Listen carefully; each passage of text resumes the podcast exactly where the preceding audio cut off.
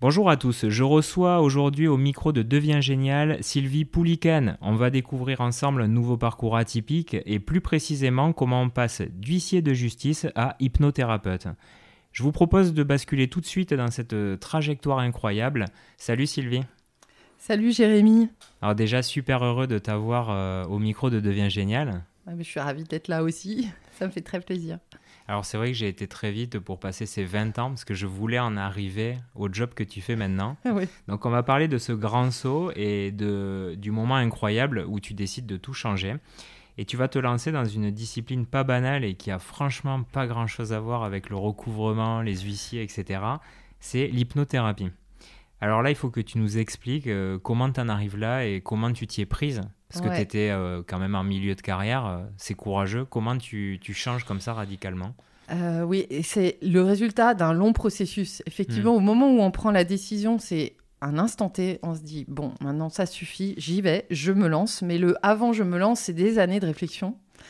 Euh, en tout cas, dans mon cas, j'ai vraiment pas euh, sauté le pas euh, en me disant allez, c'est bon, j'en ai marre, je, me lance. Mmh. J'ai vraiment mis en place tous les des, une sorte de piliers pour, pour y arriver en fait. Et j'ai commencé d'abord, moi, à découvrir l'hypnose, ça a été une révélation. Mais ce qu'on ne s'est pas dit encore, c'est... À titre de patient Enfin, tu avais essayé... J'étais comme patiente, D'accord. Mais ce qu'on dit pas, ce qu'on n'a pas dit encore, c'est que j'ai une passion à côté. Et c'est ça aussi qui bah, m'a, voilà, qui m'a permis aussi de, de, traverser toutes ces années en entreprise avec les difficultés qu'on peut avoir quand on est juriste, c'était la plongée sous-marine, voilà, et puis l'apnée euh, et l'apnée. Donc euh, vraiment c'est mon quotidien. Moi c'est dans ma vie depuis 25 ans, je vais, j'encadre euh, à la piscine une à deux fois par semaine depuis toujours, et dès que je peux, je vais au bord de la mer et je plonge. Et tu as connu ça comment d'ailleurs la plongée? Alors ça c'est drôle, on n'en a pas parlé. Non, mais euh, justement, là je suis curieux, je veux savoir. C'est très drôle parce que comme je te disais tout à l'heure, je voyais les commandos qui partaient plonger euh, quand j'étais à Lorient, j'avais 15 ah ans. D'accord. Et, euh, et j'ai commencé la plongée, j'ai habité en Bretagne pendant encore, je sais plus, 10 ans. j'ai commencé la plongée en arrivant à Paris. le grand paradoxe. Oui, c'est absurde, mais je ne regrette pas parce que c'est quand même le lieu où il y a le plus de plongeurs en France, c'est en région parisienne, hein, assez curieusement. Euh, et, voilà, j'ai commencé à ce moment-là. Et donc ça, ça m'a guidée toute ma vie, puisque c'est vraiment une évolution aussi. Euh, c'est tellement riche comme euh, passion qu'on peut faire énormément de choses et beaucoup de découvertes, de rencontres. Et donc ça, ça me tenait. Mais je voyais bien en étant juriste que faire une passerelle entre le droit et la plongée, là vraiment, je, je, ne voyais pas comment je pourrais un jour travailler dans le milieu que j'aime, que celui mmh. de la plongée et de l'apnée. Puis euh, il y a eu ce, moment où je suis allée voir une hypnothérapeute parce que voilà, j'ai eu un souci perso. Et à ce moment-là, voilà, j'ai fait trois séances en tant que patiente et ça a changé tout. Et c'est là que j'ai commencé à, changer, à vouloir réfléchir à, la reconversion. Mhm. Ça faisait 20 ans que je me plaignais et je me disais, oh, j'en ai marre, j'aimerais bien faire autre chose, sans savoir quoi faire. Et puis, euh, et puis là, pour la première fois, j'ai mis en place, j'ai refait encore un bilan de compétences, etc. J'ai remis les, les jalons. Et euh, j'ai découvert euh, l'importance aussi de, tester avant de se lancer aussi. Hein. Donc, euh, grâce à Switch, hein. Euh, tu en as peut-être déjà parlé dans des podcasts. Euh, pas dans les euh, podcasts, mais, Je, je, vois ce que c'est, moi à titre personnel. Mais... Voilà. Et, et donc, c'est au, lieu de, au lieu de se lancer directement dans un métier qui nous fait envie, c'est de le tester. Donc, je suis allée tester déjà en prenant des... faire un stage d'auto-hypnose pour apprendre l'auto-hypnose, où on mhm. apprend à s'hypnotiser soi-même. Et c'est là où vraiment il s'est passé quelque chose, puisque j'ai eu l'impression, enfin, c'est toujours le cas d'ailleurs, de plonger à l'intérieur de moi, en fait. Ouais, ça, tu m'avais dit ça, j'avais trouvé ça ouf. Et en fait, c'était exactement les mêmes sensations que quand je plonge, en fait, dans le grand bleu. Ce que j'adore, moi, c'est descendre. Euh, tu sors du zodiaque, tu descends, et puis. Mais quand tu, tu, visualises que tu plonges quelque part dans, en toi, tu, tu, vois ça aussi, un espèce de grand bleu ou tu le visualises Non, non c'est plus dans les sensations en fait. Il y a une espèce de, sensation de chute en fait. De légèreté. Hein. ou non, c'est plutôt de la ah lourdeur en fait. C'est enfin ça, on va pas rentrer dans la technique de l'hypnose, mais en tout cas l'hypnose, on est dissocié. Il y a cette sensation vraiment de tomber, de glisser à l'intérieur de soi, et c'est ça ressemble énormément à ceux qui font de l'apnée, à la coulée en apnée. Voilà. À un moment donné, quand la flottabilité euh, de l'apnéiste devient négative, eh ben, il se laisse glisser comme ça le long, euh, bah, souvent le long d'un câble par sécurité, mais ça peut être le long d'un tombant, et relâche. Et, c'est la même sensation, mais à l'intérieur. Ah, c'est à vivre, hein. c'est pas à décrire. Ouais, je crois que je vais essayer un jour quand même. Alors, comment après, enfin, combien de temps il faut pour, euh, pour devenir hypnothérapeute Il a fallu, on va dire, trois ans. Voilà, parce qu'il y a passé des étapes où on se forme, donc il euh, faut aller dans une école euh, d'hypnose. donc il y a des écoles Il y a, y, a, y a, pas mal d'écoles. À Paris, il y en a vraiment trois, quatre qui sont les écoles principales. D'accord. Celle où, où, je suis allée juste à côté. Peut-être que tu es déjà passé Non, je vois pas. À Boulogne. D'accord. Ouais. Et en fait, ce qui, c'est comme, en fait, le parcours a été fait de telle sorte que je voyais tout le temps que des similitudes avec les cursus plongée apnée. En fait, c'est que voilà, on passe des niveaux, des étapes. Euh, c'est pareil aussi. Voilà, c'est exactement la même chose. On découvre l'autonomie, puis après on commence à emmener les gens, comme on passe des niveaux d'encadrement, et puis on, pratique énormément. Et, et ce n'est pas le, fait d'avoir fait euh, des heures et des heures de, de, cours, de théorie qui font qu'on devient vraiment praticien. C'est la pratique, c'est recevoir, recevoir du hmm. monde et, s'entraîner, s'entraîner, s'entraîner. Et c'est comme en plongée et c'est comme en apnée. Ça ressemble tellement. Alors, on va parler de la boîte que tu as lancée, euh, puisque fin 2020, tu lances Hypnée qui est... Euh, alors déjà, j'adore le nom, c'est d'ailleurs comme ça que j'avais vu ce que tu faisais. Donc c'est un concept d'hypnose et de préparation mentale, mais dédié euh, en particulier aux apnéistes et aux plongeurs en mer. Alors là, c'est un, enfin, comment on dirait, c'est une niche. à quoi sert l'hypnose pour un plongeur? Moi, c'est la question que, que je t'avais posée et que je voulais. Oui, les plongeurs, eux, ils savent parce que, hum, en fait, la mer, évidemment, c'est un, mais même pas seulement, l'eau, c'est pas notre milieu à la base on est des êtres aériens, on va dire. On, a besoin de l'air pour respirer jusqu'au point de vue contraire. Et donc, euh, en fait, le fait d'aller sous l'eau, déjà, on n'est pas dans notre milieu. Et donc, ça, génère au niveau de notre inconscient, ça peut générer des blocages, des peurs.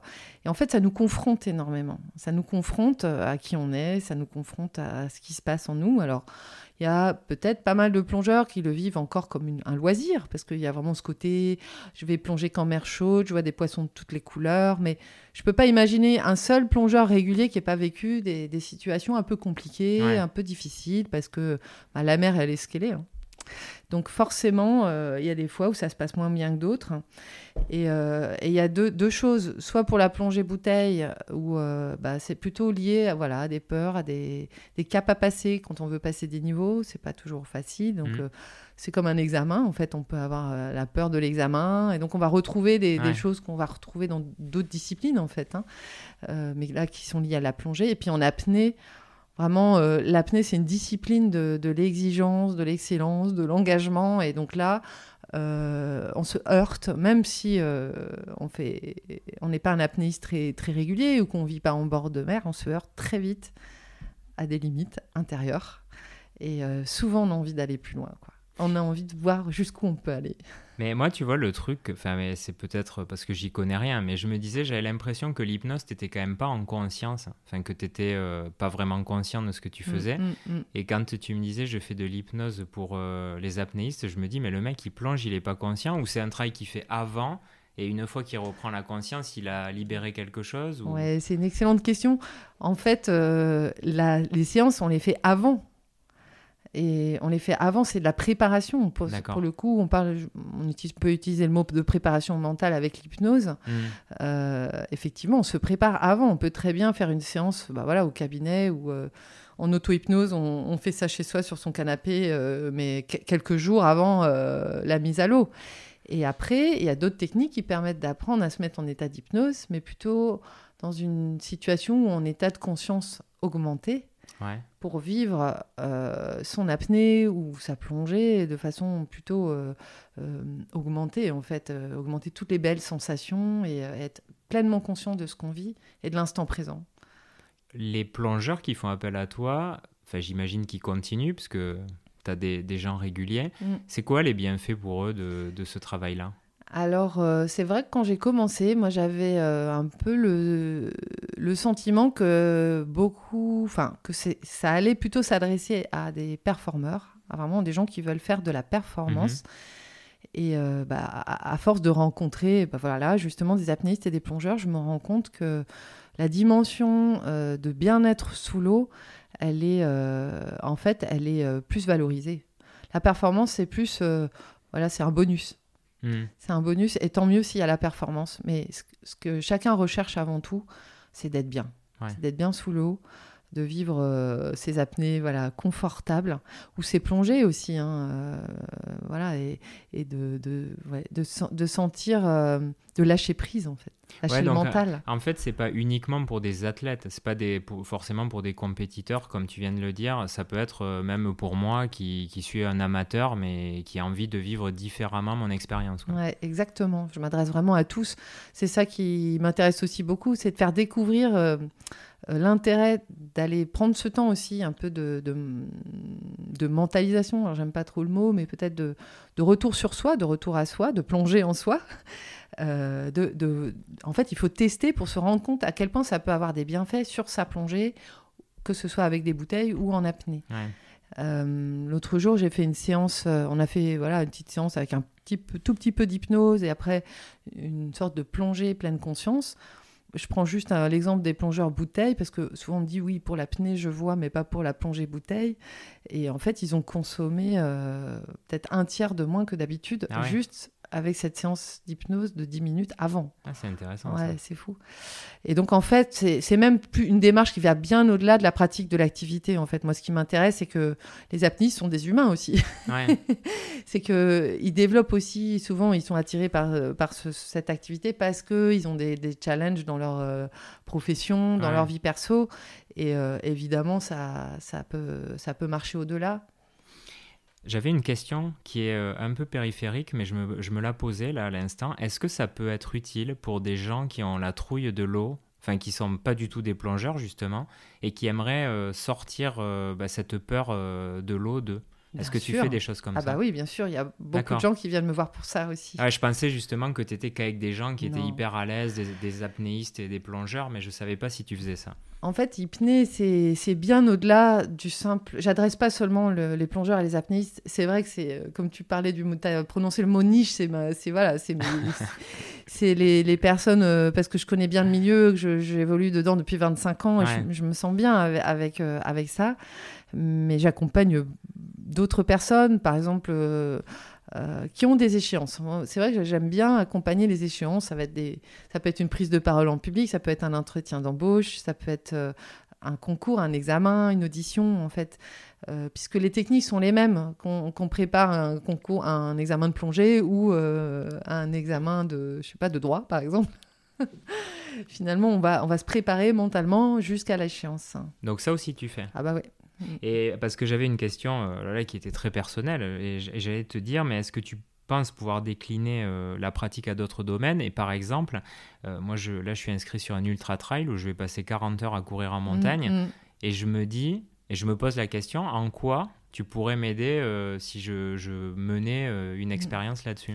Bah, Moi, je pourrais t'aider si toi, tu as besoin d'aide. Bah, je me... Non, mais je pense que mentalement, la préparation mentale, elle est super importante. Elle est super importante. En fait, soit tu l'as déjà fait et euh, tu as beaucoup souffert et tu es tombé face à des, voilà, des blocages, des faits où tu t'es arrêté au milieu de la course. Et, donc là, tu vas déjà venir avec ton sujet en disant bah, la dernière fois que j'ai fait mon trail, je me suis arrêté au milieu de la course. Donc déjà, on va pouvoir travailler là-dessus avec ça.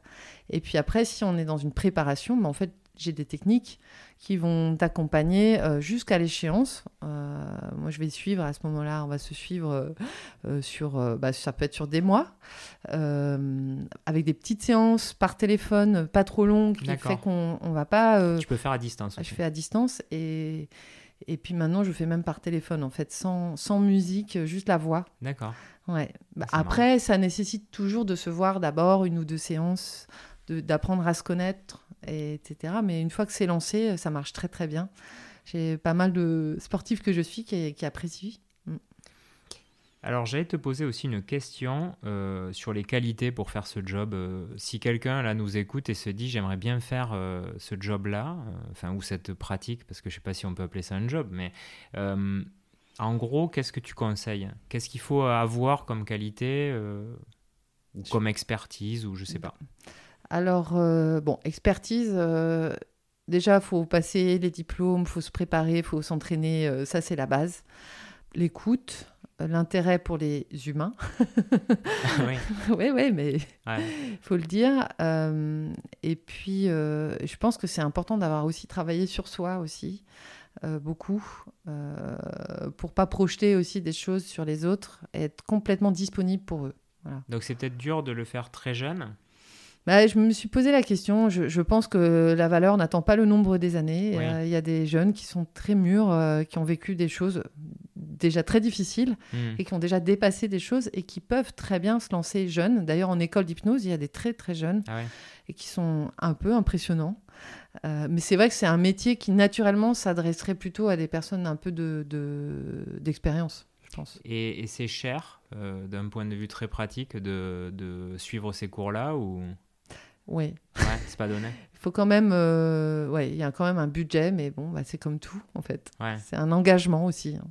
Donc euh, oui, il y a un vrai budget euh, de formation à mettre. C'est en plus c'est rarement pris en charge, donc euh, voilà, c'est toute sa poche. Moi, je me suis formée sur les vacances avec mon, mon, sur fonds propres en fait. Et côté pratique aussi, une fois que tu es diplômé, donc tu mets une plaque, enfin comme un praticien, tu as quelque chose qui, qui, un agrément, quelque chose qui fait que bah, tu es reconnu par une fédération Non. Non? La profession n'est pas réglementée. D'accord, ok. Et donc, euh, et donc, malheureusement, c'est la voie à, tout et n'importe quoi. D'accord. ouais. Euh, bon, pour l'instant, c'est comme ça. Et voilà, après, c'est à chacun de prendre ses responsabilités. Et, je, bah, je recommanderais peut-être à des gens qui veulent aller voir un hypnothérapeute voilà, de se renseigner. Le bouche à oreille, c'est bah, souvent, c'est comme ça qu'on va les voir, en fait. Un grand merci Sylvie. Et puis à tous les auditeurs, euh, bah, si vous avez aimé cet épisode, surtout partagez-le euh, à vos enfants, à votre famille, à votre entourage. Des petits commentaires, des likes, vous pouvez aussi nous mettre des étoiles sur Apple Podcast. Euh, ça nous fait toujours plaisir et surtout, ça permet de faire connaître le podcast aux autres. Sylvie, bonne fin de journée. Merci, toi aussi Jérémy. Et à très bientôt. À bientôt. Salut à tous.